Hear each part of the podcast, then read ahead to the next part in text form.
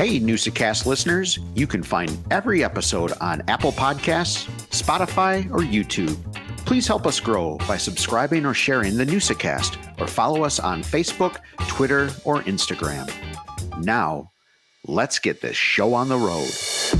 Everybody knows I've officiated who listens to this podcast. You've had probably the top play that I've ever seen in my life, where you hurdled a guy right in the middle of Kimberly's field, right across the K. Absolutely illegal as hell, but the absolute most beautiful play ever. You threw a flag on him? Come on. Threw a flag, yeah.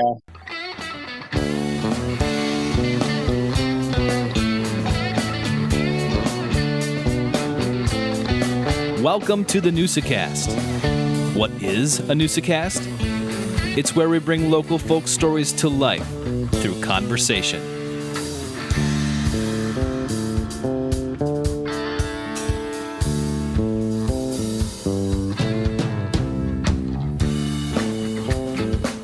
Hey, NoosaCast listeners, welcome to episode 15. We're on getting past those teenage years and working our way through the troubling teens. And, just happy that we've made it this far. 15 episodes in, we have I think a good catalog. If you want to go back, if this is your first time as a listener, and go back and listen to some good interviews. I agree, Tosh. We're finding people all over northeastern Wisconsin to talk to with interesting stories. You're right. 15. Yeah. And I think we have another interesting story. Local boy, football player, DJ Stewart, being able to, get out of Appleton and go to a nice program at North Dakota State, and just talking a little bit about what he's doing and what he's trying to do, and talking a little bit about those Kimberly years. I think it's going to be a nice episode for you to listen to, and nice episode to just hear something about local player. Yeah, absolutely. Another, kid from northeastern Wisconsin played. I mean, Kimberly still has great programs. We'll talk about the game Friday night here in a second. But, DJ was part of the Steve Jones run, where the 70 straight wins, the numerous state titles in a row. DJ never lost a game in his high school career. Pretty amazing. But while that all sounds great, I think you're going to want to stick and listen to the story, because it wasn't all easy, Tosh, as we found out. Yeah. But we'll get into that a little bit more later. Yeah, so we had it was kind of crazy. My son had homecoming this weekend and went to the Lawrence Chapel, and it always amazes me of what the Lawrence Chapel draws for people to come to take their homecoming pictures. There are kids from New London. There are kids from Winneconne. There are kids from FVL, kids from East. It was crazy. Not as bad as prom pictures were last spring, but it was pretty crazy to get up on the stairs and how, you're thinking about, we had Lawrence last week, just thinking about how iconic the Lawrence Chapel is and how many people have had wedding pictures, prom pictures, homecoming pictures, senior pictures. Yes. All at the chapel. It's pretty cool. Yeah. I mean, it's a beautiful campus, the chapel in particular. You're right. Like, I mean, we've said it a few times now for the last few weeks. It's Lawrence University is a gem of the Fox Cities. There's a lot of hidden places. You're right, for pictures. You go down by the river now, some of the trails down there, those are just packed on some of these nights with people getting pictures taken. Yeah. It was crazy. It was fun. Homecoming's always, we talked about it last week. It's always a good time. FVL and Appleton East took one on the chin each night, but, those memories are still going to be there. Yeah, absolutely. It's, as we've come to find out, Tosh, I couldn't tell you one high school score from our days, eons ago, but you remember you remember your friends, you remember homecoming, you remember the special events. Those kind of things certainly stick with you. And I'm sure some of the kids, though, when you're playing football in big games, this Kakana Kimberly game, Tosh, Friday night, that was one hell of a game. I mean, we knew it was going to be close. We knew the Kakana had a chance to win, and by gosh, they did win, and it was a good FVA defensive battle. Oh yeah, it was definitely a grind, and like many of these games have been this year. I mean, you have 4 or 5 teams in the FVA that can beat each other on any night. And absolutely. It's been proven. I mean, we've had some very, very close football games. Kimberly's have been involved in quite a few where it's been 1 or 2 points that separate the winner from the loser. That's right. It doesn't take much. And as Mike Holmgren was always fond of saying, just qualify for the tournament and then you never know what's going to happen. And that's what these teams are going to do. Both Kimberly and Kakana are tied now for first in the FVA. Kimberly plays Appleton North coming up on this Friday. I forgot to look before we hopped on air who Kakana plays, but they play Appleton East. Oh, okay. Well, well, we're not into the prediction game, but no. we may have co-FVA champions, Tosh. Yeah, it is definitely a possibility. So yeah, it's it'll be an interesting look on Friday night, early Saturday morning. Pairings will come out, and they'll be able to see who's playing who. I mean, Kakana does drop down to Division II for the playoffs, and they have a really good chance at moving through the tournament. You could see them down in Madison for sure. Yeah, absolutely. It's super exciting time of year. I mean, you have volleyballs in full swing. Stuff's happening. Soccer is starting to heat up here with the playoffs. And then, of course, week 9 and then playoffs of football. It's a great time of year for high school sports. We had Paul Lecker on a couple of weeks ago, the AppletonSportsPage.com. You can follow him for all the latest at that website. Yep. It's a great time. But you know what I'm excited for, Tosh? What's that? It's a really good time of year because the Fox Cities Magazine, Tosh, came out, and it's time to start voting on the Golden Fork Awards. Oh, there you go. That's you and I like to eat. We like to get around, check out the restaurants and shops in town. And I love this. I mean, it gets you to it just gets you to go try new places, places you don't think of, but 2, it makes you appreciate, man, we've got some good restaurants in this area. Yeah, and you know what? It's a source of pride for these restaurants as well. And you get voted as a Golden Fork winner. You get the sign that says Golden Fork winner, what years you were. That's a huge accomplishment. And these restaurants will be going all out, and people need to get on and vote and really talk up your favorite restaurant, because that's how people find out about restaurants. They hear it from word of mouth. So, absolutely. Every time I go to a Mr. Cinder's, I feel like I'm walking into Yankee Stadium's Monument Park with all the years they've won in a row. It's incredible, but I don't know, maybe the best steak sandwich in the area, so well deserved. But yeah, absolutely. It's Fox Cities Magazine is a great magazine. It's a lot of interest, similar to this podcast. You know, it's all about northeastern Wisconsin, and they've been doing this for a lot of years. And you're right, Tosh, it makes a huge difference for a lot of these restaurants to get that award and to get that recognition. Yeah, absolutely. I mean, we do have some excellent restaurants in this area. One of my favorite right now is the taco place, the new taco place right on Richmond Drive. Oh yes. Yes. Tipsy Tacos, right? Tipsy Taco. Yeah. That place is fantastic. Yes. You always go in for a good margarita and some tasty tacos, and order them by the just single tacos, nice street tacos, and, get 2 or 3 of them. And that's right. And enjoy. So that is a great restaurant. I think that's been a nice addition. I haven't been to the new Mad Elephant yet, which is in the old Houdini building. Mm-hmm. But they look like they have some good food, some good curry, and also holding some of Houdini's staples. Yes. And we'll be having those on the menu as well. So another great place to check out if you're interested in getting out and about the town. With all the homecomings now done, I think there might be 1 or 2 more next week. It might be a little easier to get a reservation. Yeah. No doubt. Yeah. Some nights were tough to get reservations for sure. I always like the greasy spoon, the breakfast category, Tosh. I love, absolutely.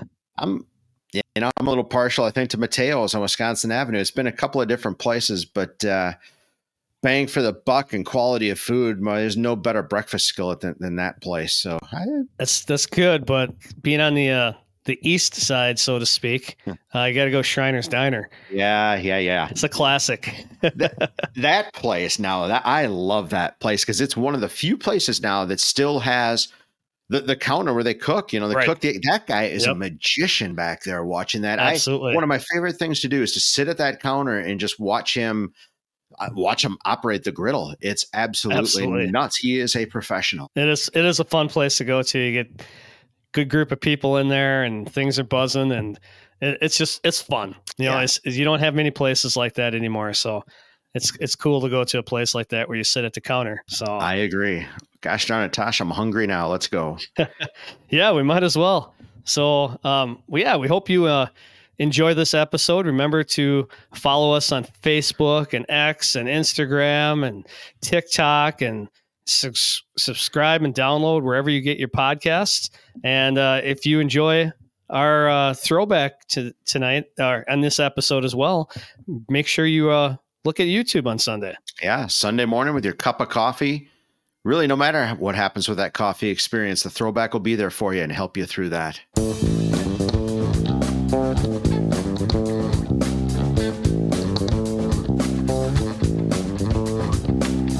Hey, NoosaCast listeners, it is time for everyone's favorite look at history, and we're going to take an old look at new for this week.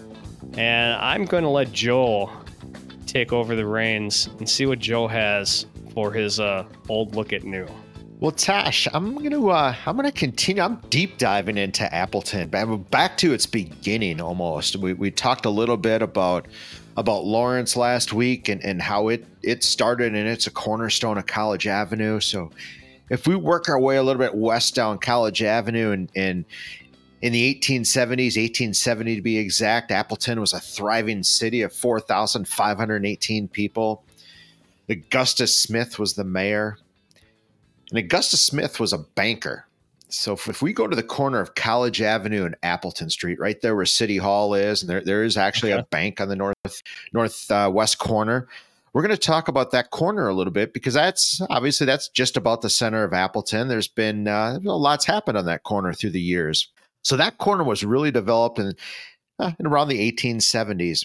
So like I said, Augustus Smith was the mayor. And he was a banker. So what do all good bankers do? They bank, Tash. And he decided in 1868 he was going to start a bank.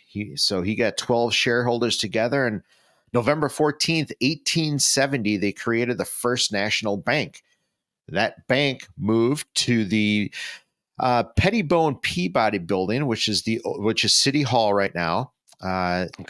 Between the Pettibone Building and City Hall, it was H.C. Pringy Company for a lot of years. Just a side note, Danny O sold suits there.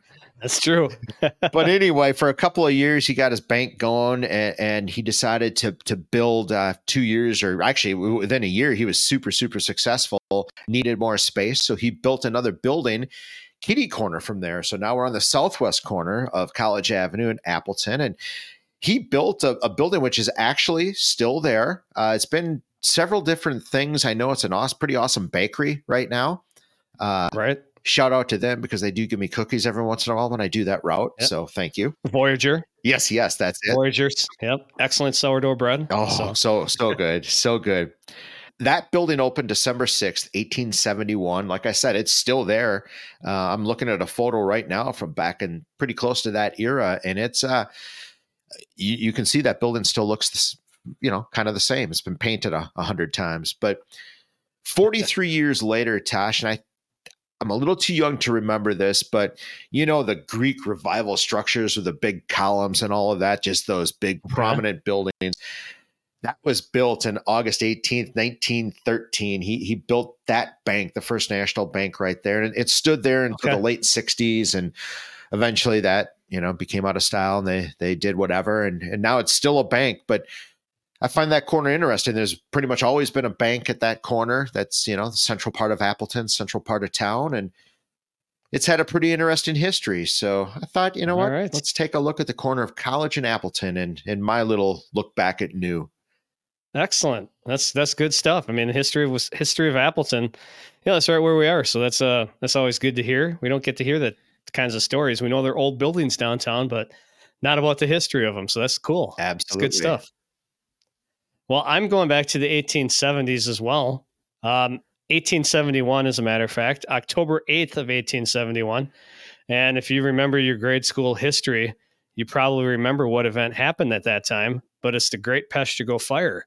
Yeah. October 8th, 1871. And the same night, which gets a little bit more recognition, is the Great Chicago Fire that happened at the same time. So Yeah, 12,000, at least 12,000 people died, possibly twice as many of that as a result of the fire, and approximately 8,800 fatalities just in Peshtigo alone. So you're going to have to refresh my memory a little bit. Was the Peshtigo Fire? I know they were the same night. I know the cow tipped over the lantern in Chicago, started that on fire, or so they say. Yep. But the Peshtigo Fire was but the Peshtigo Fire was actually bigger, wasn't it? Peshtigo Fire was actually bigger. Yeah. And it started in the afternoon. They had, just ripe conditions that year, about 2 o'clock in the afternoon, and the wind turned a small fire, and it just the wind gradually increased. Fire alarms went off, and from that time, the fight into the fire all along Upper Michigan, tracks south and southwest of the city, just took off. And this was in Holland, Michigan.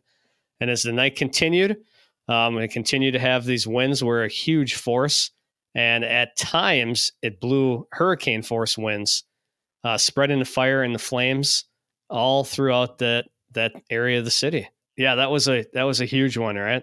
Huge fire. Yeah. And then Chicago, that's the eyewitnesses saw the beginning of the blaze at Patrick O'Leary's barn, and no one really knows for sure how that started, but they do say the rumor has circulated that a cow was responsible for kicking over an oil burning lamp and setting the straw afire. Well, I mean, everything was basically made out of wood and straw back then. So that's true. How it just inferno. Yeah. Do you remember learning about the Peshtigo Fire in elementary school? Yeah, definitely. And I kind of remember reading a book about it, and I've actually, and it's been, 40 years probably, but I do kind of remember they have a museum up there maybe, or some landmarks or something. Absolutely. So I remember doing a little bit of that as well. October 8th, 1871. So that's right during this weekend, that this episode will come out. So kind of look at Wisconsin history there. This is pretty big one. I mean, we all learn about that in middle school, elementary school at some point, and continue to take a look at those things. And it's been a summer of wildfires, hasn't it, Tosh, with the smoke all through the summer? Yeah, that Canada's got hit pretty bad. It's amazing how those fires can influence, with the weather, an entire other nation. Yeah. So pretty cool. No doubt. From a weather standpoint, pretty interesting stuff. From a human standpoint, not a good thing. Yeah. No, I totally agree. But we kind of like geeking out on some of that stuff. So anyway, that's our old looking new, Tash, our favorite segment. All right, Tash, I am excited for this interview. I've known DJ Stewart for actually a number of years, and really kind of got to know him a lot better over the last year. But DJ caught my eye. One, he was just an absolute fantastic athlete at Kimberly. He played, when Steve Jones was at the helm, he won. He was part of that 70-game streak. In fact, DJ never lost a high school football game, which is just nuts to think about. That is amazing. Yeah. 4 state titles and never lost a game. I mean, people reminisce about their high school career. I think DJ has a right to reminisce about his high school career. That's nuts. That is nuts. And they went on to, during his time, to break the record of Manitowoc, the Ships, who had an incredible run back in the 80s. Yes. DJ gets into it. He talks a lot about Steve Jones. But what I was struck by, and didn't know this about DJ, was things weren't easy, especially in the beginning. I think you can almost hear in my voice when we double back and we ask him, "What did you really walk as far as you said you walked to just participate in sports?" It's the old adage, "I walked 10 miles uphill both ways to school." DJ literally did that, so it's amazing. He's a terrific. I call him kid, but he's an adult, and he's a special kid. I think that comes out in this interview, and I'm excited to kind of be able to have the NoosaCast showcase DJ. Yeah. It is a good interview. And it is, again, we hear about the connection one person can make to, and how that has a huge effect on the rest of your life. And he talks about that, just like Coach Zadraga did last week as well, talking about somebody who made a difference and took the time to get to know them, and basically, springboarded many things for them to come for the rest of their life. So, yeah, I think you're going to enjoy this interview. Tash, I think I say this every single episode, and it's a thing that blows me away the most. It's just what you said. What a difference people make. The simple, just look after somebody, help somebody, show somebody a sport, any little thing. And we found that with every single person we've talked to, 15 episodes of these now we've done, and they all have very similar stories. So for people to think they don't make a difference, you really do make a difference. We have a lot of testimonies that say different. We hope you enjoyed the interview with DJ Stewart, and hope you get to know him a little bit better. You played at Kimberly High School, graduated in 2018 from Kimberly. But you had, everybody knows I've officiated who listens to this podcast, knows that you've had one of the, literally probably the top play that I've ever seen in my life. Absolutely illegal as hell, but the absolute most beautiful play ever, where you hurdled a guy right in the middle of Kimberly's field, right across the K. But I mean, when somebody does that, it's really cool. In high school, and you can't hurdle over somebody that only has 2 feet on the ground. DJ was able to do that. That's quite a feat.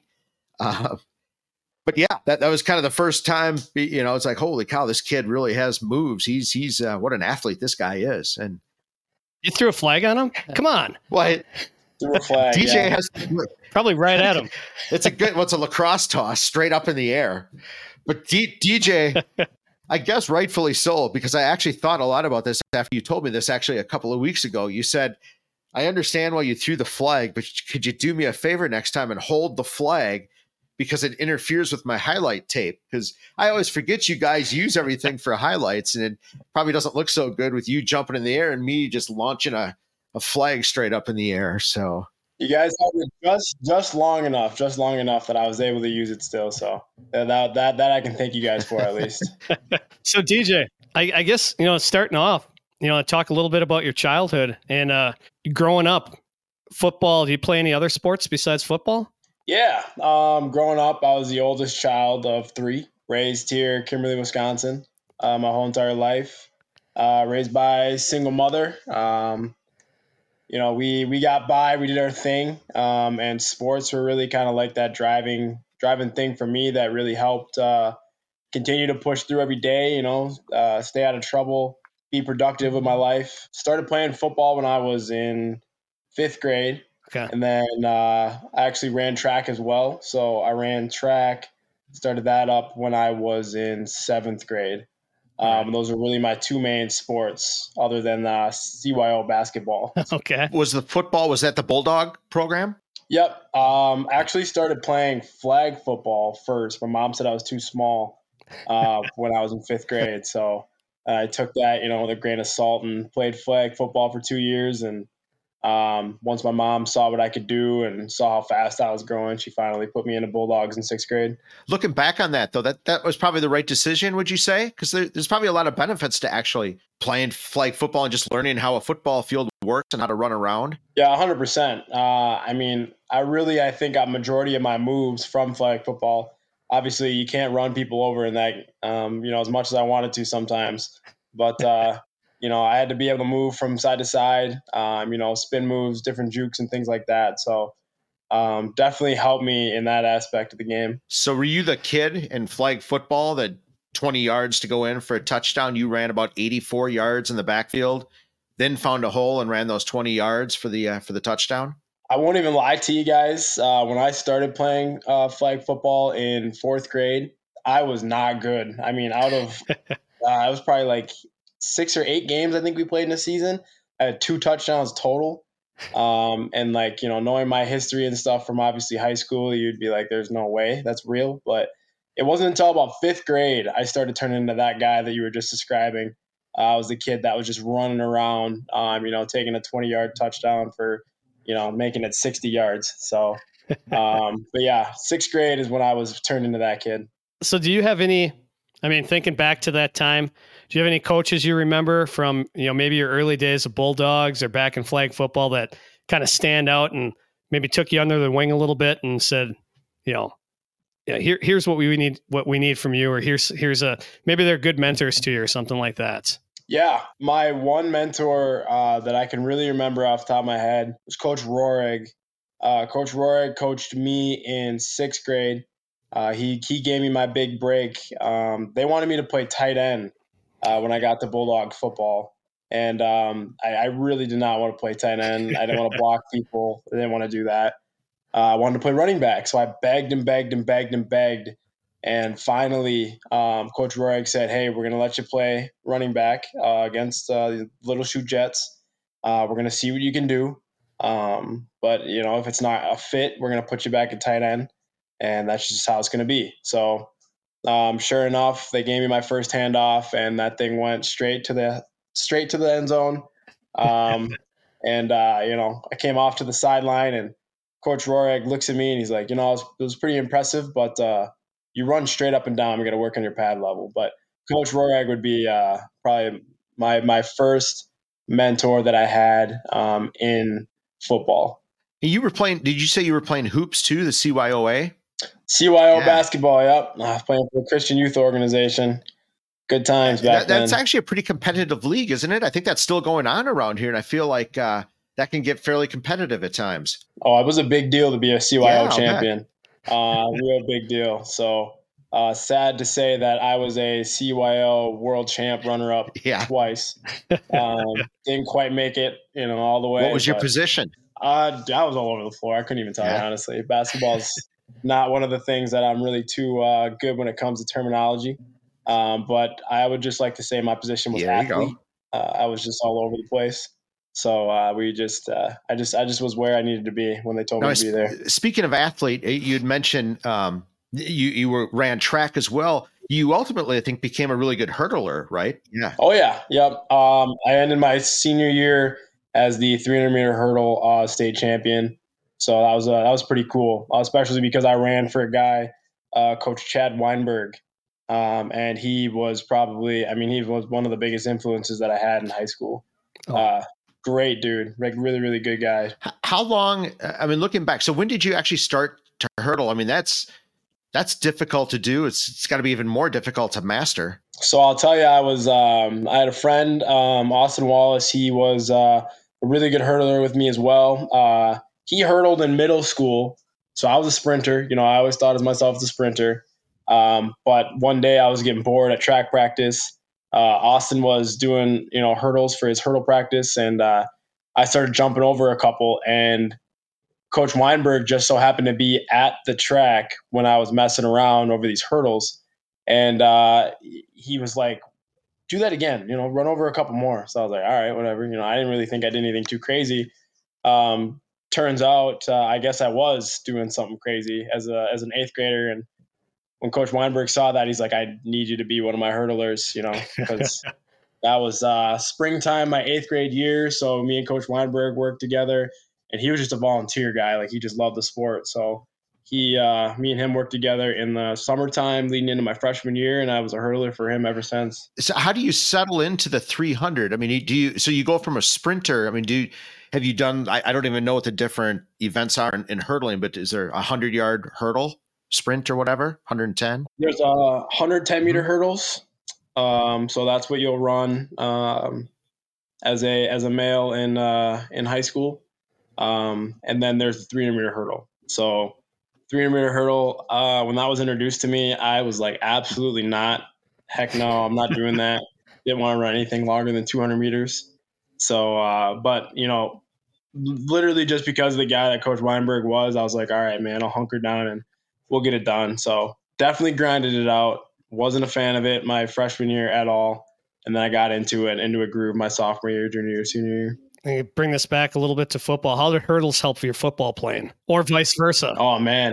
Hips don't lie. So being able to get over a hurdle definitely takes a lot of flexibility in the hips. So, you know, having that flexibility, that mobility, hip-wise definitely helped me. I mean, you know, I wasn't the biggest dude in high school. I was a running back at, you know, 5'11", 170 pounds. So I wasn't running through anybody. So I was running away, or I was running around them, making them look kind of silly. So hurdles definitely helped me out with that one. Just getting back to training. So how long would you say it takes you to get, okay, you're going to run the 300, DJ, you know, master that to get from not ever running it to being state champion? Is that, are you doing something year round? I mean, how are you getting there? What's that process like? I mean, the Kimberly strength and conditioning programs are insane. So I feel like they all flow in together really, really smoothly, really, really nice. You know, when I first started, it was really mostly just kind of getting comfortable with like a 400 meter. So, you know, obviously in practice, you know, we're running and doing conditioning and stuff like that. So, you know, I'm training there. And then in meets, to make it even more intense, you know, they would put me in 400 meter races, just the 400 meter dash, and really start to get me comfortable with that. And, you know, once you get comfortable with 400 meters, 300 meters seems like cake. So that's kind of how they really helped me out and trained me in that aspect. It also just kind of helps that naturally I, you know, was pretty well conditioned. And then with football training as well, going straight from, you know, like track into football, it wasn't a super hard, you know, transition, I would say. Yeah, I was pretty conditioned pretty much all year round. It wasn't until I got into college when I was really like, oh, wow, I'm starting to lose my conditioning a little bit here, because the training was just different. So going back, you mentioned Kimberly and you mentioned training program. It's kind of legendary around the Fox Valley and maybe even the state, thinking of Kimberly's training program and the number of 2-sport athletes and 3-sport athletes coming through Kimberly. When did that training start? Did that hit you in middle school already, that you're already starting to see what's going on at the high school? And that's like eye-opening and you're like, this is what I need to do. Yeah. We actually did, I want to say starting in 6th grade, we did like football camps every single Wednesday it was. Okay. And then we did have morning conditionings in middle school as well. So you started in 6th grade, learning actually the Bulldogs playbook. Which was really, really similar to what you would learn as a freshman in high school. So you're okay. Running, 6th, 7th, 8th grade, you're running that playbook, and, you know, you get into freshman year of high school and you already know what's going on practically. So, yeah. They definitely know how to get us kind of rolling with that. They definitely know how to kind of get us introduced to it. And I would definitely say that, you know, it was definitely nuts. It was definitely one of those deals where if you weren't really committed to, you know, the idea of the sport and really just committed to yourself, I would say in general, definitely would have been something as a 6th grader that would be pretty difficult to hop into. So going through, you know, Kimberly, obviously, you know, yeah, Coach Jones, I don't know, did you ever lose a state tournament? I mean, or a state game? Did you win a state championship every year of your career at Kimberly football? Yeah. Yep. Football, yeah. I won 4. So won freshman to senior year. I mean, that's just absolutely nuts. That doesn't happen to other than Kimberly. I mean, what is that? I guess it doesn't suck to be a Kimberly football player, huh? No, I would definitely agree. It does not suck to be a Kimberly football player. You know, you broke Manitowoc. Manitowoc had a legendary record of winning. I don't know how you broke their record of straight games won. And I think they won 3 straight in the 80s. Yeah, I want to say they won 45. 45, yeah.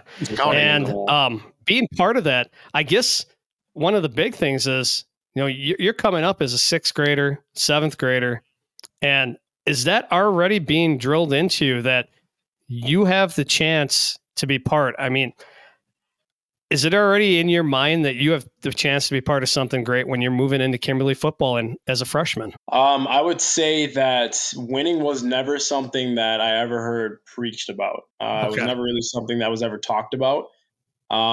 Consistency was definitely a big deal that was talked about in Kimberly football, like being consistent, being accountable, you know, having integrity.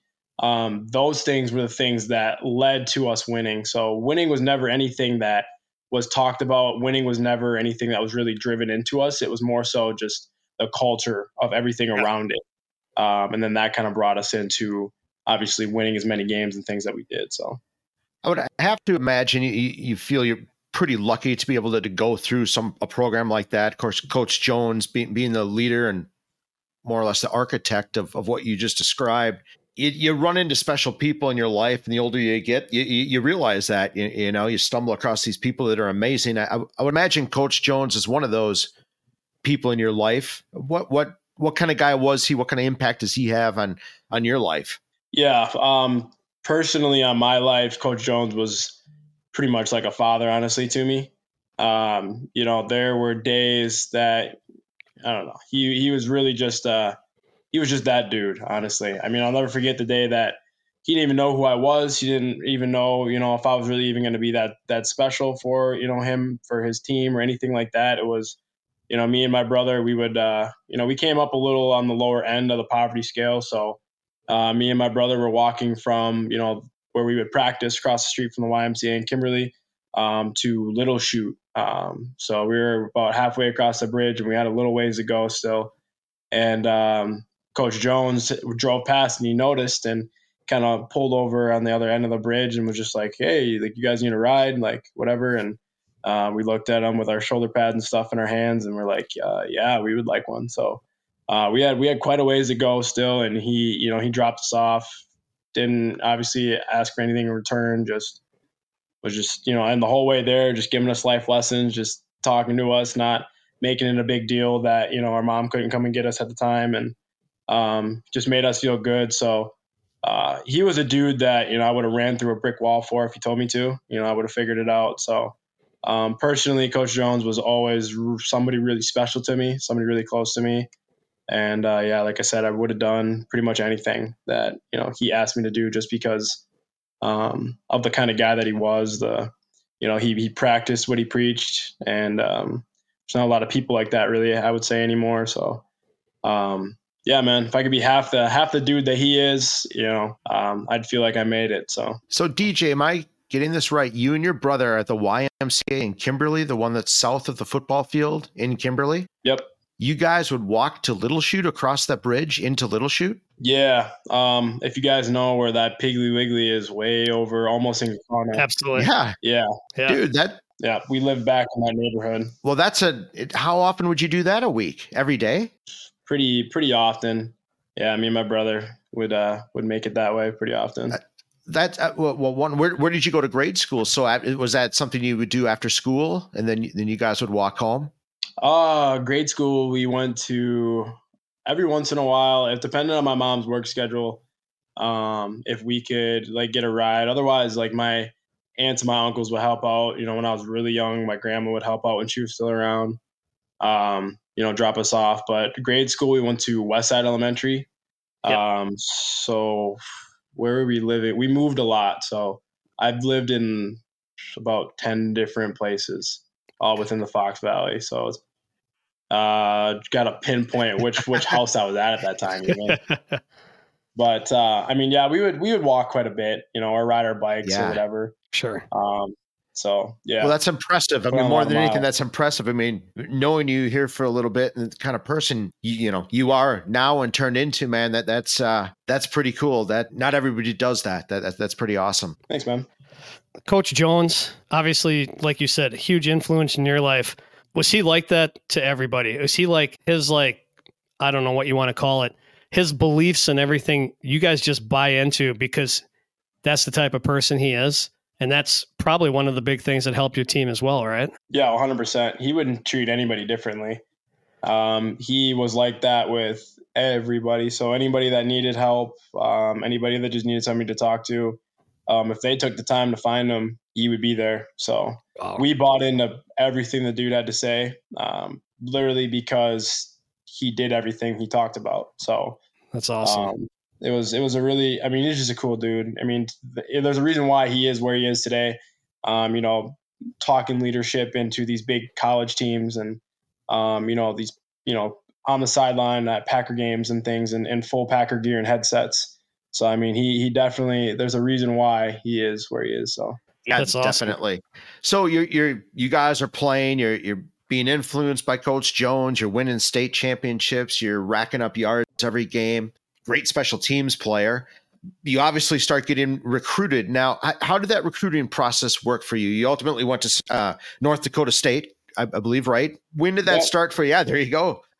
What was that process like for you? It was interesting. It really was. It started with just the small schools.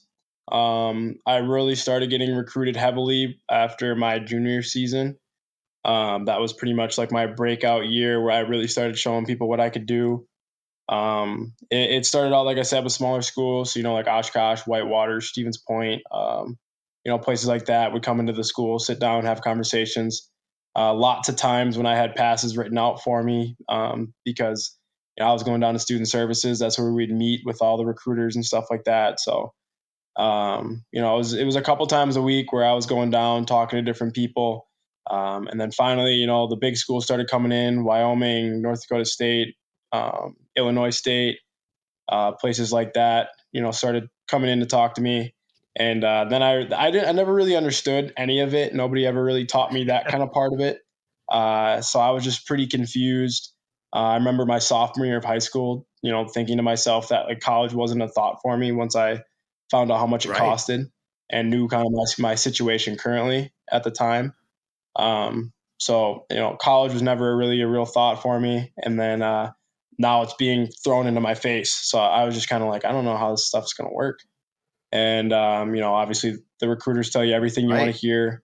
We got this, we got these facilities, we got this much money we can give you. We got, so it was really overwhelming, honestly, but that's pretty much in a nutshell how it all went down. I would just have a pass written out for me. I would collect it. And, I was going down to the, student services to meet a recruiter. Other than that, it was pretty much just talking on Twitter and the DMs and, messaging on there. Would you go on a campus visit? I mean, did you go to Wyoming? Did you go to North Dakota? Did you check out the campuses? Yeah. So the only visit I went on was to North Dakota. So I went to North Dakota State's campus. It was the only visit that I went on. Mostly, honestly, it was just because of the fact that we couldn't afford to go see schools that were farther away. I was surprised that, we scrounged up, the amount that we did to get a rental car to, make the 8.5 hour drive out to Fargo. So that was pretty much the only one that I took. There was official visits though that I could have taken. Those other schools just didn't really interest me. I came from obviously, Kimberly, a school that was really successful, championships, was very much so associated with it. North Dakota State was coming off, I think at the time, 4 championships in a row, so that was the only one really that made sense for me at the time to go to. If I could go back in time and tell high school me anything, I would say go on all the official visits. I'm pretty sure you get 4 of them, right? And there was 4 major schools that were offering. So, only made it out to North Dakota State. Did you like school? Were you a good student? Were you interested in the academic end?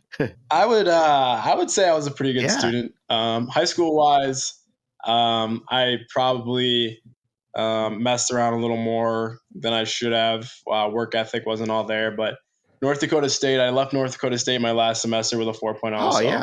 Nice. I would say I'm a pretty good student. Yeah. When I put my mind. And you still like to read. You always impress me. You sometimes tell me what you're reading currently, and I always enjoy that. So that's cool to see. Heck yeah. Was there something about North Dakota? I mean, North Dakota State, something that really interested you that you're like, yeah, this, I think I could handle this besides the winning, but like campus wise, the feel of it. Was there something that was like, yeah, this is, I could stay here for a little bit. North Dakota State, it just reminded me a lot of, home when I went there, honestly. When me and my mom were driving back and my brother and my sister, we just kept talking about how, it felt like home. Like it genuinely felt like home, and all the coaches were really good people. They treated me well while I was there. Had a little bit of a disagreement with, the head guy when I was on my way out, but other than that, they were all really there for me. It just felt like home. And especially when I got on campus and actually started to get to know other people, I'm like, man, these people are funny, a lot more diversity out, on a football team. I had people from all over the country, meeting them and stuff like that. So it was good. Yeah, it was real good. When you're in it, you're in your dorm, you're doing classes, you're playing football.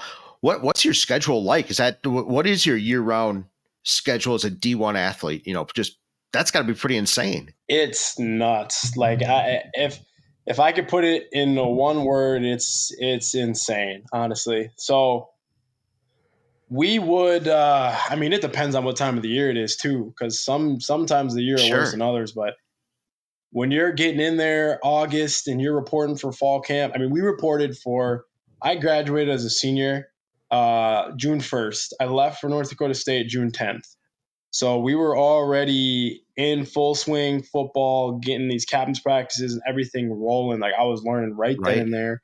I was enrolled in my first class. It was English already at that time. So it was insane. And then once fall camp starts up in August, I mean, it's football all day, every day for, you know, a whole month straight. That's it. So it was wake up at the crack of dawn, typically around like 4:45, get to meetings, you know, by, 5:30, 5:15. After meetings, you would typically go to breakfast. After breakfast, you go hit a lift. After a lift, you would go and do practice practically. And then sometimes it was different depending if you were offense or defense. You would go to lunch first or you would lift first. And then it was meetings again. You couldn't do 2 days anymore at that time when I was there. They pretty much banned it. So we would go and do like walkthroughs. And then we go back in the meeting room, more meetings, team meetings, back on the field again, more walkthroughs. And by that time, it was about 8 o'clock at night. You were going back to the dorm, falling asleep. Dorm room was hot as all heck in there. You're just trying to stay cool, windows wide open, and you wake up, you do it again. And then you go the next day again and again and again. And then you get 1 day off, and then it's back onto the ground again, 5 straight days in a row. So in season, you have your typical Saturday game. What is your weekly schedule like? Like, how are you balancing classes? I'm assuming there's, travel involved. I'm assuming you guys traveled by air to a lot of Saturday games, right? So you're leaving, Friday, getting, your Sundays, things like that. I guess, can you kind of lay out what your week was like, game day week? Yeah. So pretty much with game day week, you were assigned a designated spot for lifting. So that was always really consistent. So depending on what time you were lifting, whether it was in the morning, middle of the day, or a little kind of like 3 o'clock-ish. So there's always like that 5 a.m., 11 o'clock, and then like that 1:30 to 2 p.m. group. And then typically my classes were always in the mornings. So I always had an 8 a.m. Super great time. So I'd wake up, go to my 8 a.m. class, go eat, come back to the room, study for a little bit, maybe, talk to my teammates, talk to my roommate, whatever, lift, practice, and then get home. We always had a team meeting on Mondays. So that was a part of that day. And then Tuesday, pretty much the same exact thing. Wednesday, the same exact thing. Thursday is more of like a game prep, slower practice.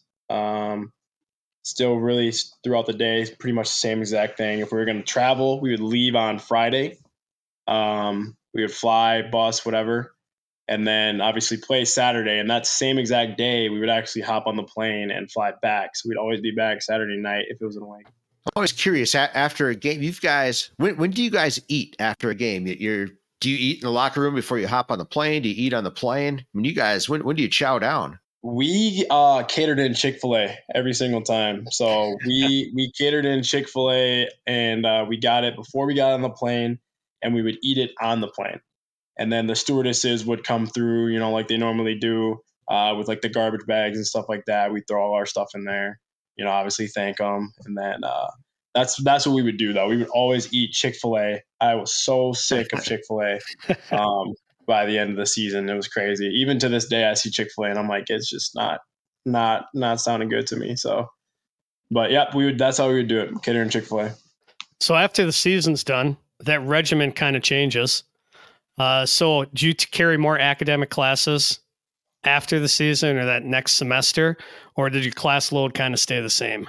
Pretty much stays the exact same. So we would carry typically about 15 credits in the fall, and then we would carry 15. If you wanted to take another one, you could take 18 credits in the spring. But I mean, that's a lot of classes.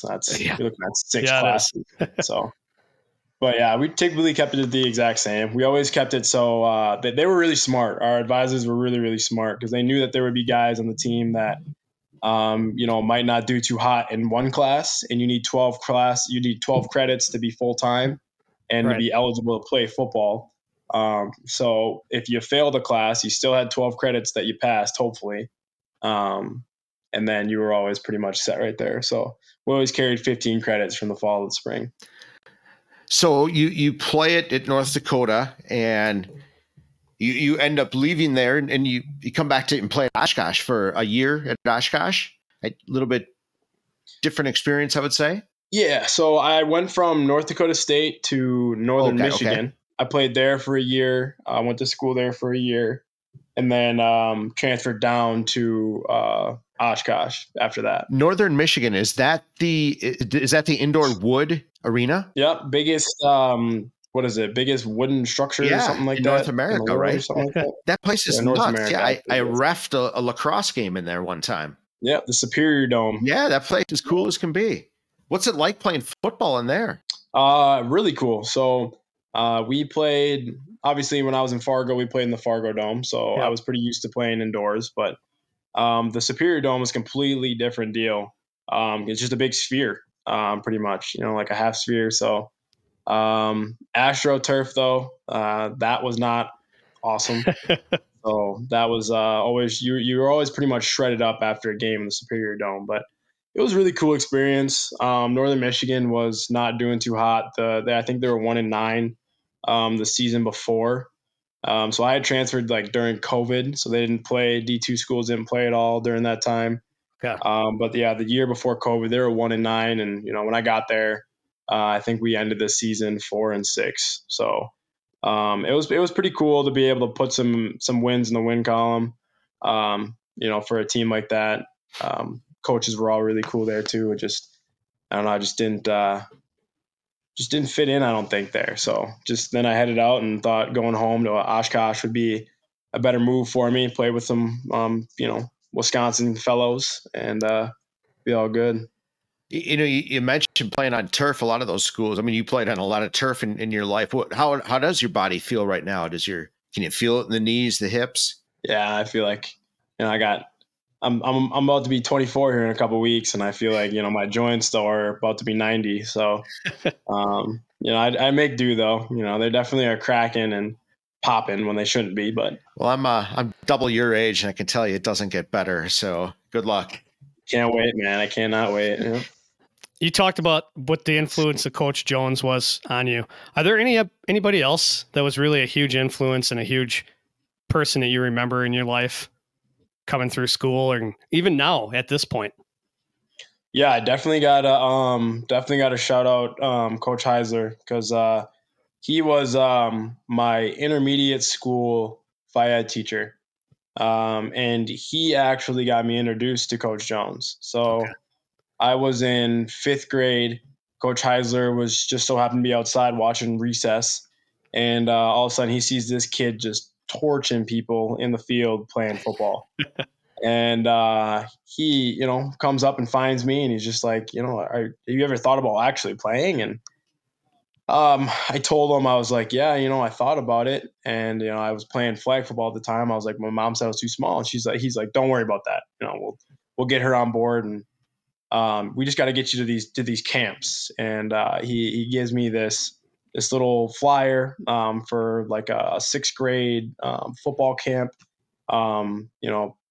Varsity players would volunteer to go to it and help out. And I remember I looked at the flyer specifically, and this flyer said $40 fee though to sign up. And I looked at it and I told him, I'm like, I can't afford that. I can't get that $40. We can't swing it. He's like, are you sure? Just ask, just see what's going on. So I was like, all right. So I went and brought it to my mom. She's like, yeah, no, we can't do that right now. She's not going to happen. So I'm like, all right, sounds good. So I brought it back to him, and he's like, you know what? Don't even worry about it. Let me see what I can do. And then he introduced me to Coach Jones, and, they both told me and said, they looked at the fee, and they just were pretty much just like, if you miss a single one of these Wednesdays, you have to pay this $40. So if you go to the first one, you are committed to it. If you miss any one of them after that, you have to pay this $40. And he's like, deal? I'm like, all right, deal. So didn't miss a single Wednesday.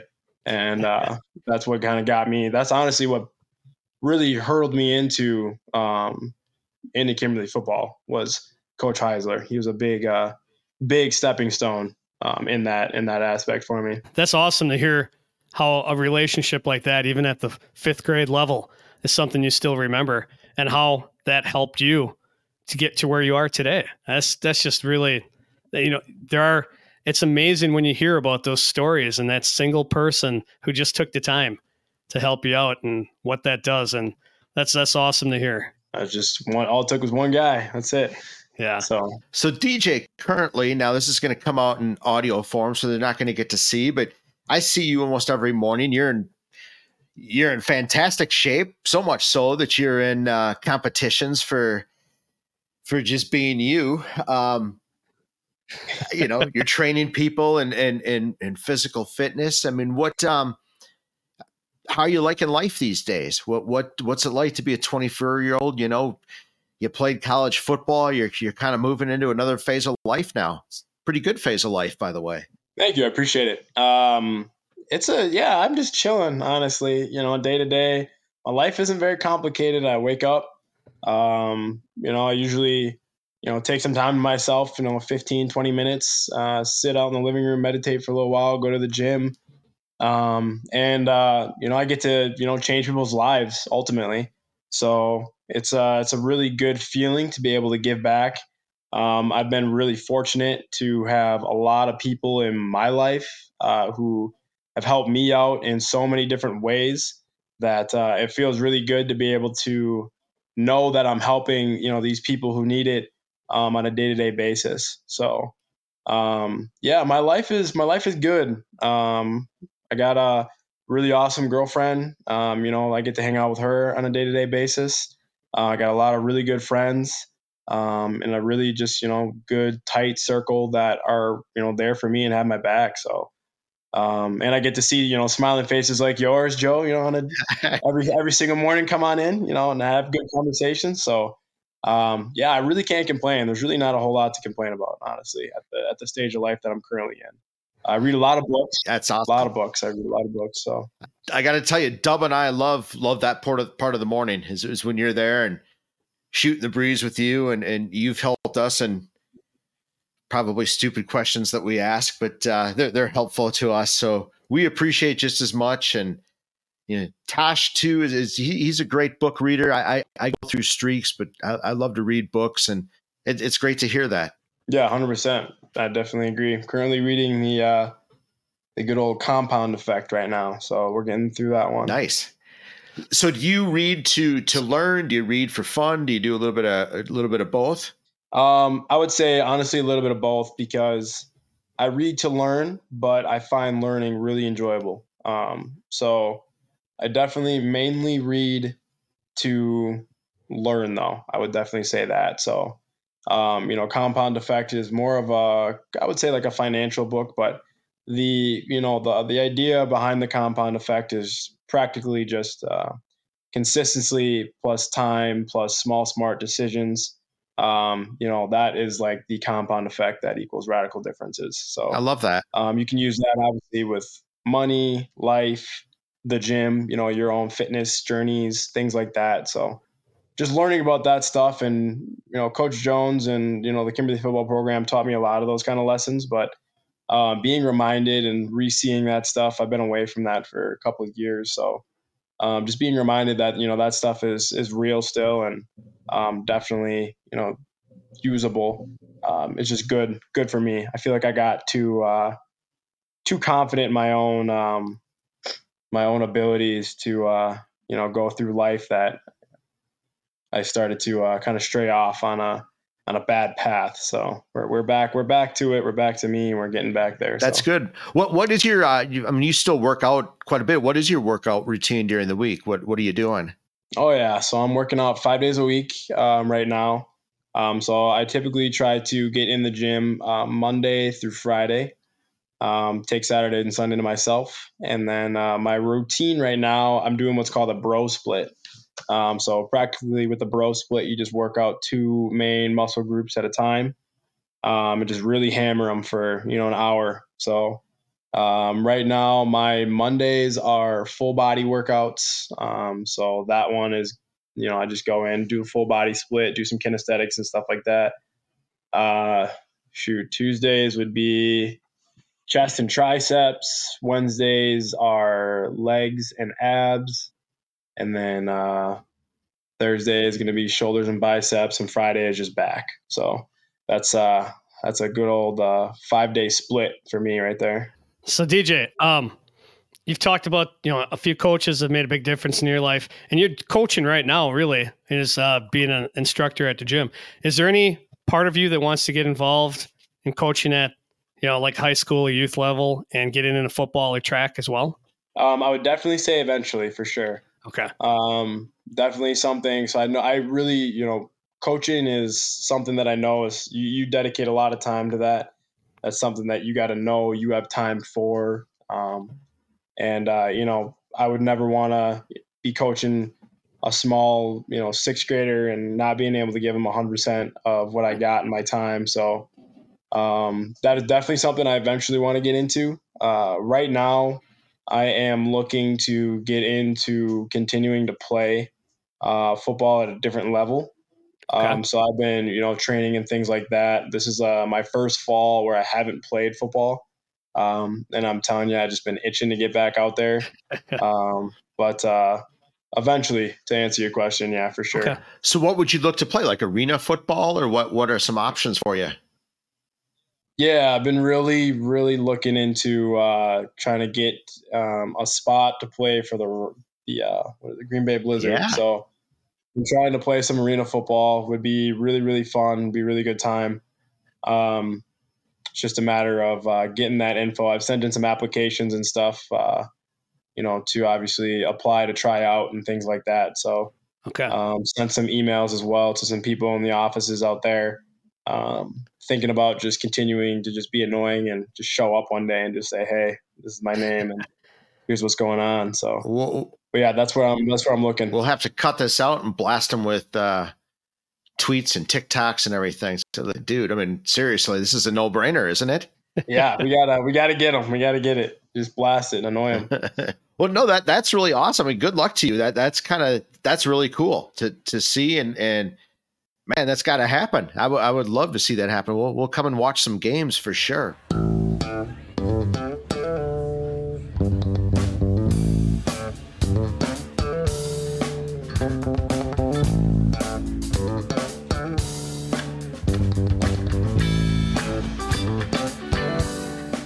DJ, this is this has been awesome, and it's been good to just finally kind of just get to know you, hear your story. It's like everybody, it's an incredible story, man. It really is, just the way you grew up and kind of kid and adult now that you've turned into. It's really cool to see. So I think everybody's going to be pretty taken aback when they listen to this story. So thank you. I'm glad you told us. Yeah, man, no problem. I'm a pretty open book, so I don't got a whole lot to hide. Yeah, thank you so much. It was great to get to know you, and we can't wait to get your story out to the community. Maybe we can get some leads on that arena football for you as well. Yeah, man, more the merrier. I definitely appreciate it. And in the meantime, come to Crunch, everybody, and help Ken out. Get a membership, have DJ train you. I tell you what, I love it there. It's home for me, so come check that out. Thanks, DJ. Yeah, not a problem. Appreciate you guys for having me on. Honestly, it's been an honor. So, you know, obviously, Joe, I'll see you in the morning. And then Tosh, man, it was really good sitting down and chatting with you. Yeah, you as well. Thank you very much.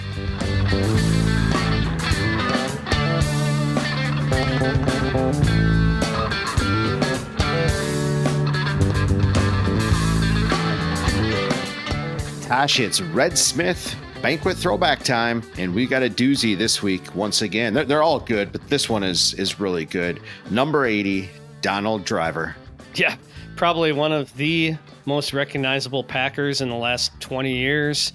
He's done so much for the community, his softball games, his charity, and just, I mean, what a great guy.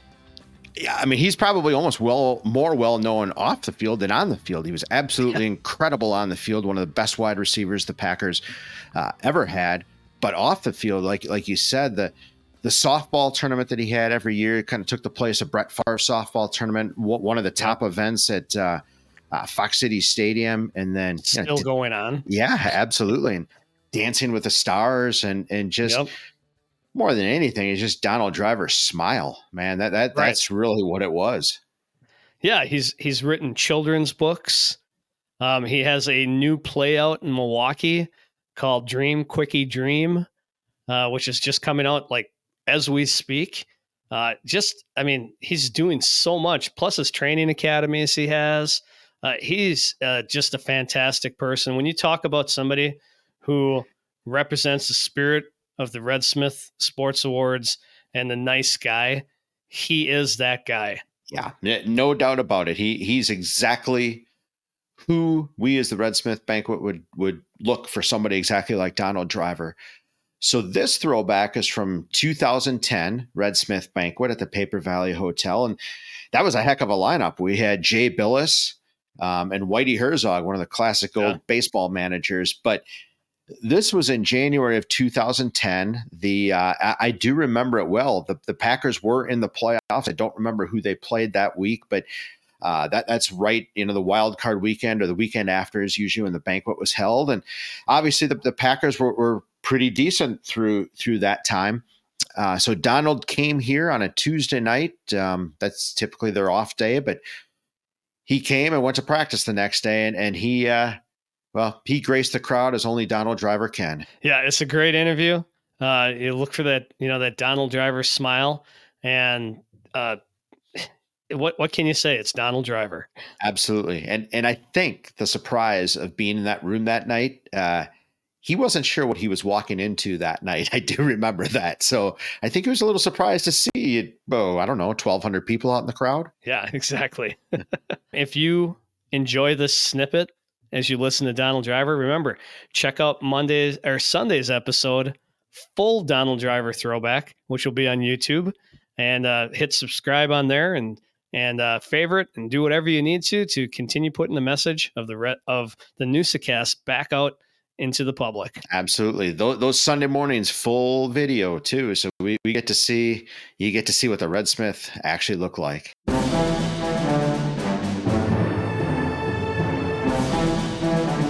Red Smith Sports Awards Banquet Throwback.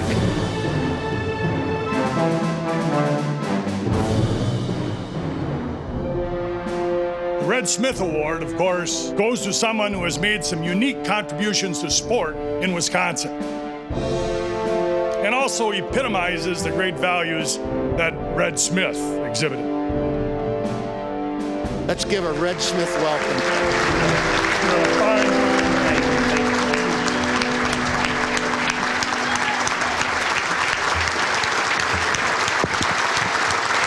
Thank you all.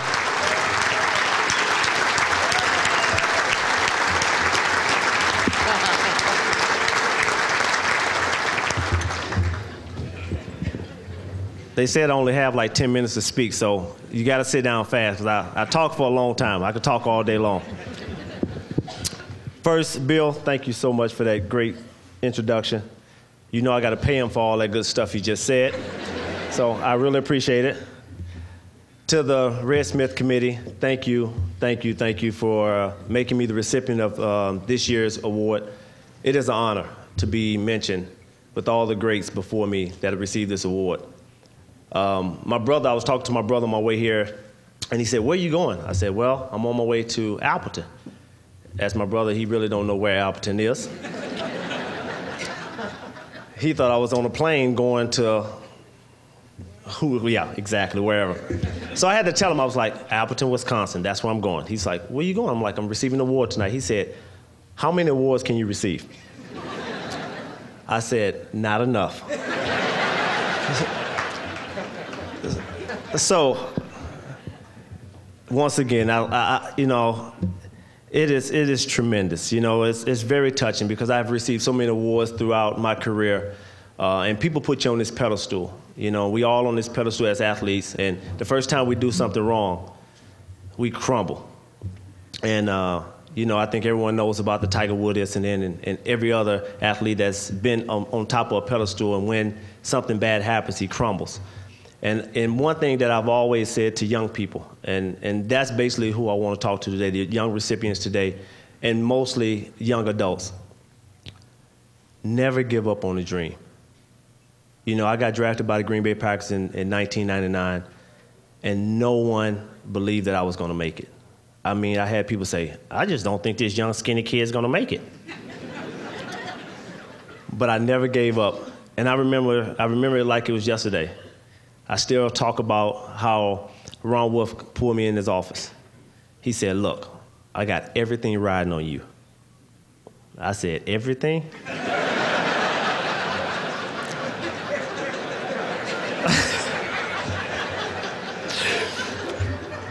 I told him, I said, boy, I hope you don't get fired for this one, boy. And he told me, he said, I got everything riding on you. You know, they had drafted another receiver, a couple of receivers before me, and I remember it, and I'm sitting there talking to Ron. I'm like, Ron, why you draft me 213? He said, Donald, you kept fussing about 212. I'm like, right, so you took to me 212 instead of 213. He said, it didn't matter, you still was going to get the same amount of money. So I told him, I said, well, Ron, one thing I want to say is that I am honored to be part of the Green Bay Packers organization. I said, regardless of what milestones that I have accomplished throughout my career, it's one milestone that I want more than anything else. And I think everyone in this room knows what that is. And that's putting a Super Bowl ring on my finger.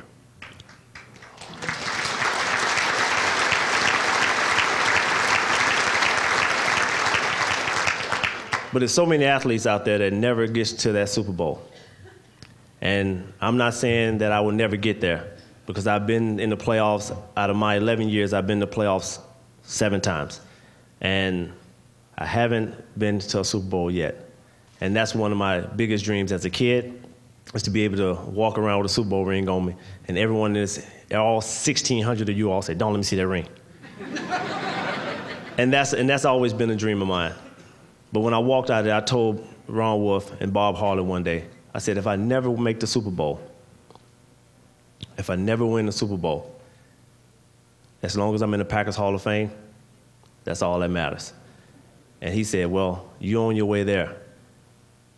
And that made me more happy than anything else, because we all want that dream to win that Super Bowl. But Donald Driver don't have too much long.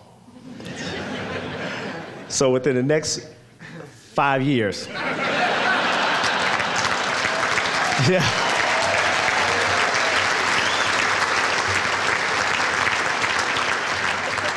So within the next 5 years, I need all 70,000 fans in the stands, all the million fans around the world cheering us on, so we can get past that first round that we should have won, the NFC Championship game, because if you just cancel the second round out, that means we in the NFC Championship game already, and get to the Super Bowl. And all we need is all our fans to cheer us on. And I know that next year, we won't let you guys down, because that is our ultimate goal for not just me, but all the players in their locker room, the organization, the coaching staff. That is all our dreams, to win the Super Bowl and bring that trophy where it belongs, back to Lambeau Field. On behalf of me, my wife that's not here, my 2 loving kids, we want to say thank you once again. God bless and take care.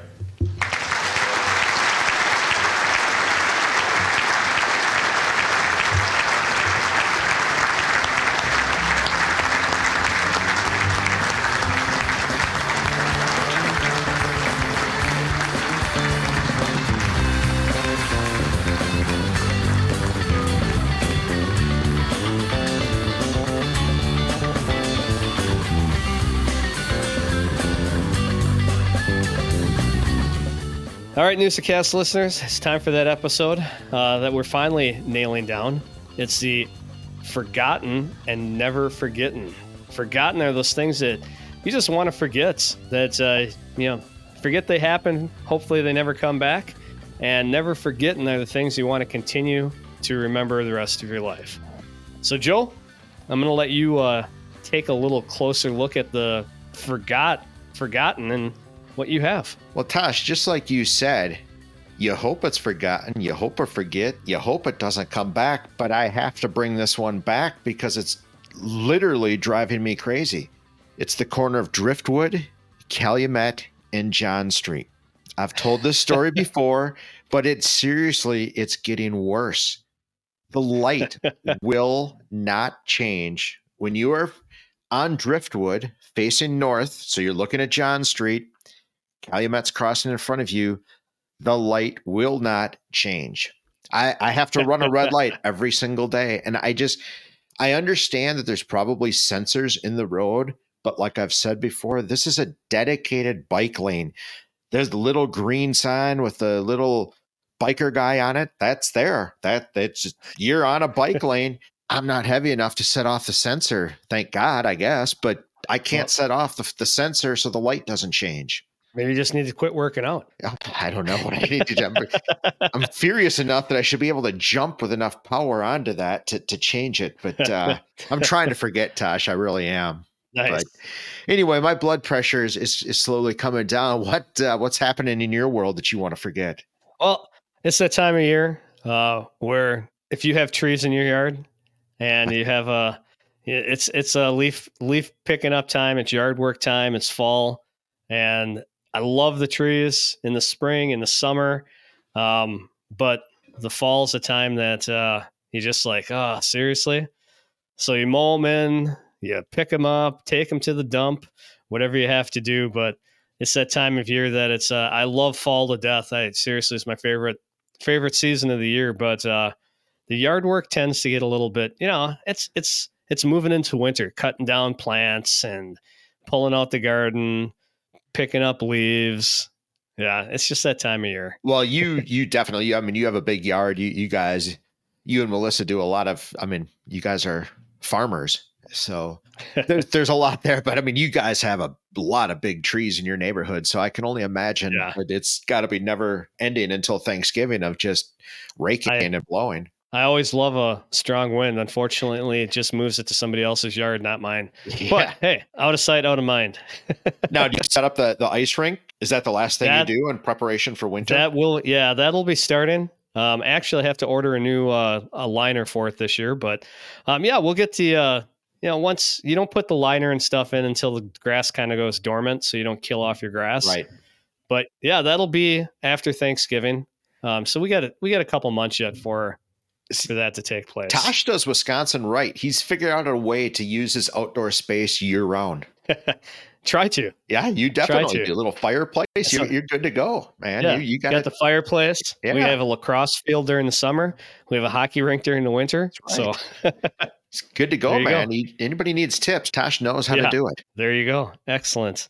Well, that's a good forgotten for both of us, but what do you have for never forgetting? Well, Tosh, I have to mention this. We've talked about music now for a couple of weeks. We've each brought, Jimmy Buffett we talked about, or spent a couple of weeks talking about Dave Matthews, and I couldn't let this one slip. We're recording this on a Sunday night. So Friday night, Phish would have played their 2000th show in Nashville. Oh, so excellent. I thought obviously it's my favorite band ever. And I got to just shout out Phish, man, 2000 shows. And the next night, the 2001st show, of course, they opened up with an epic Phish jam of 2001. So it's nice. They are playing so well. And they're so, I gotta tell you that they're kind of inspirational. In fact, just how healthy they are, and just these guys. I mean, they're older than we are. I mean, they're approaching 60, and these dudes can just play. But they look great. They sound great.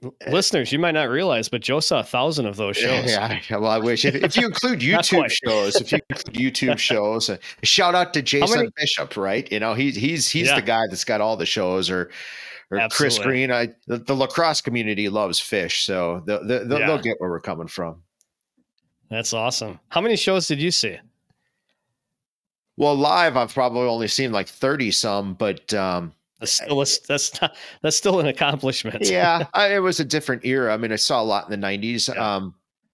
But honestly, with YouTube, it's probably what I should do is I forget, and it is just music on YouTube. I mean, all the shows are on there, or even Spotify now. Yep. I mean, Phish is one of those bands where you can get so much of their music for free. You know, Spotify, you can literally get, I bet you they've put out 100 shows live. Yes, Dave Matthews does the same thing. And you just listen to the shows, whatever ear, you know. A lot like the Grateful Dead, one of the cool things I like about jam bands are, or like a wine, right, Tash? I mean, by era, they sound different through the different eras. Absolutely. The songs are played different. Yeah. That's really cool. They mature. Yeah. And yeah, it is fun listening to old shows and coming back to newer ones and just hearing the difference and just knowing that, you know, 30, 40 years later, you're still listening to some pretty incredible music. No doubt. And so many people I know dislike Phish and I get, you know, I can't say that word all the time, you know, but like I said, I love them. And one of the things I love about them is their sense of humor, and that's carried through you know, they've been together now 40 years. They have just a unique and really, really funny sense of humor that just plays through their lyrics, plays through their stage banter, just plays through who they are. So, and it is because of bands like that, that we have the Iggy's, the Goose. We have those bands because of Phish. And then we had Phish because of the Grateful Dead, and you know the train keeps rolling, which is amazing to see. In fact, it almost gets better and better. All the jam bands, you know, quote jam bands. I don't know what the right term is, but you're right. I mean, Joe Russo's band and all of these different bands. And there was one that just came through. They're smaller. You know, the Runaway Grooms just played down at Poplar Hall earlier this week. I mean, there's so many bands like that. Kendall Street, remember those guys from Mila Music? Mm-hmm. They were fantastic. Yep. You know, they'd be considered a jam band. All the influence, you know, started with, you know, the Grateful Dead, Phish, Dave Matthews. Those bands were all, you know, in the 80s, 90s when all these current bands now were being born. So, or the kids were actually being born that are in the band. So. It's excellent. Yeah, absolutely. All right. Well, cool. That's good. That's awesome. I'm going to move to my never forgetting. What do you never forget? And, you know, this is the weekend of youth hunts a lot of people in Wisconsin. And for my son, actually, my boys are out right now Sunday as we're speaking here. Since Will's 18, he can take Ethan out on a youth hunt. So they went out to the farm and they're going to go see if they see any deer. But hunting in fall in Wisconsin, it is a tradition for lots of families. It is actually probably more about camaraderie and being together with friends and family than it is even about getting a deer. And that's the cool thing. It's being with people you like. Our good friend Tim, who was on the show, sent me a collage of pictures from 5 years ago when we went down to his cabin in Viroqua and had a youth hunt, and Will was down there and his son Bear and my good friend Sam as well. And we did some youth hunting, we did some bow hunting, and we drank some beer and bourbon and had a good time. So, you know, that's what it's all about. It's about remembering times with family and friends and getting outside and enjoying the outdoors. Man, Tash, there can't be anything better than that. That sounds so wonderful. I was actually just watching Tim is hunting. Actually, currently, I was watching some of his TikToks before we hopped on tonight, and he's awesome. We'll have to revisit him again sometime. He's probably doing youth hunt with Bear because Bear is I don't think Bear is 16 yet. He's a year older than Ethan, so it might be his last youth hunt. So okay, now are both your boys hunting right now, or what are they doing? Yeah. Okay. Yep. Yeah. Will came back from college, and he took Ethan out, and they're just doing their youth hunts out at the farm right now. So we'll see. Nice. See what they get, if anything, but at least they're getting outside and enjoying life. So they hunt right at the farm and yep. Yeah, that's awesome. In Reidsville. Yeah, that's awesome. Yeah. We have some bucks on the land. We've seen them on the camera. A couple nice ones, some spikes, some does. So yeah, we'll have to hopefully put a little venison in the freezer this year. Tosh, someday we'll have to do a NoosaCast from a farm. There you go. Excellent. That would be good. I have one we can do. I think I know that place. So that'd be awesome. All right, Joe. That was another great episode of the NoosaCast. Where do you think they can listen to more of these? Well, Tash, there's a couple of places they can go. One place, relatively new, a little thing called iTunes. And another thing, too, I think this just started as well, Spotify. So those two new services, why don't you go check those out? There's little buttons there, little plus buttons that you can hit that, hey, it really helps us out, Tash, when they hit those buttons. Absolutely. And they can also go to YouTube and check out the full throwback on Sunday mornings. If you ever wondered what we look like, Tash, check out YouTube, right? Absolutely. Good luck, folks.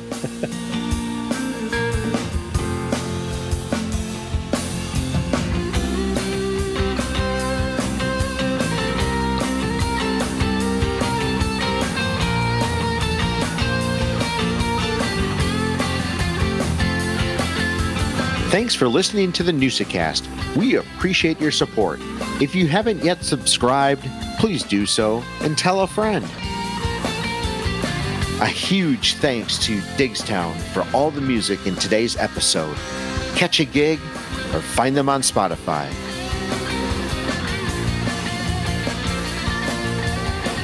Northeastern Wisconsin Sports Advancement is a 501c3 organization. Our mission is to raise money, provide support, and create awareness for youth sports organizations in northeastern Wisconsin.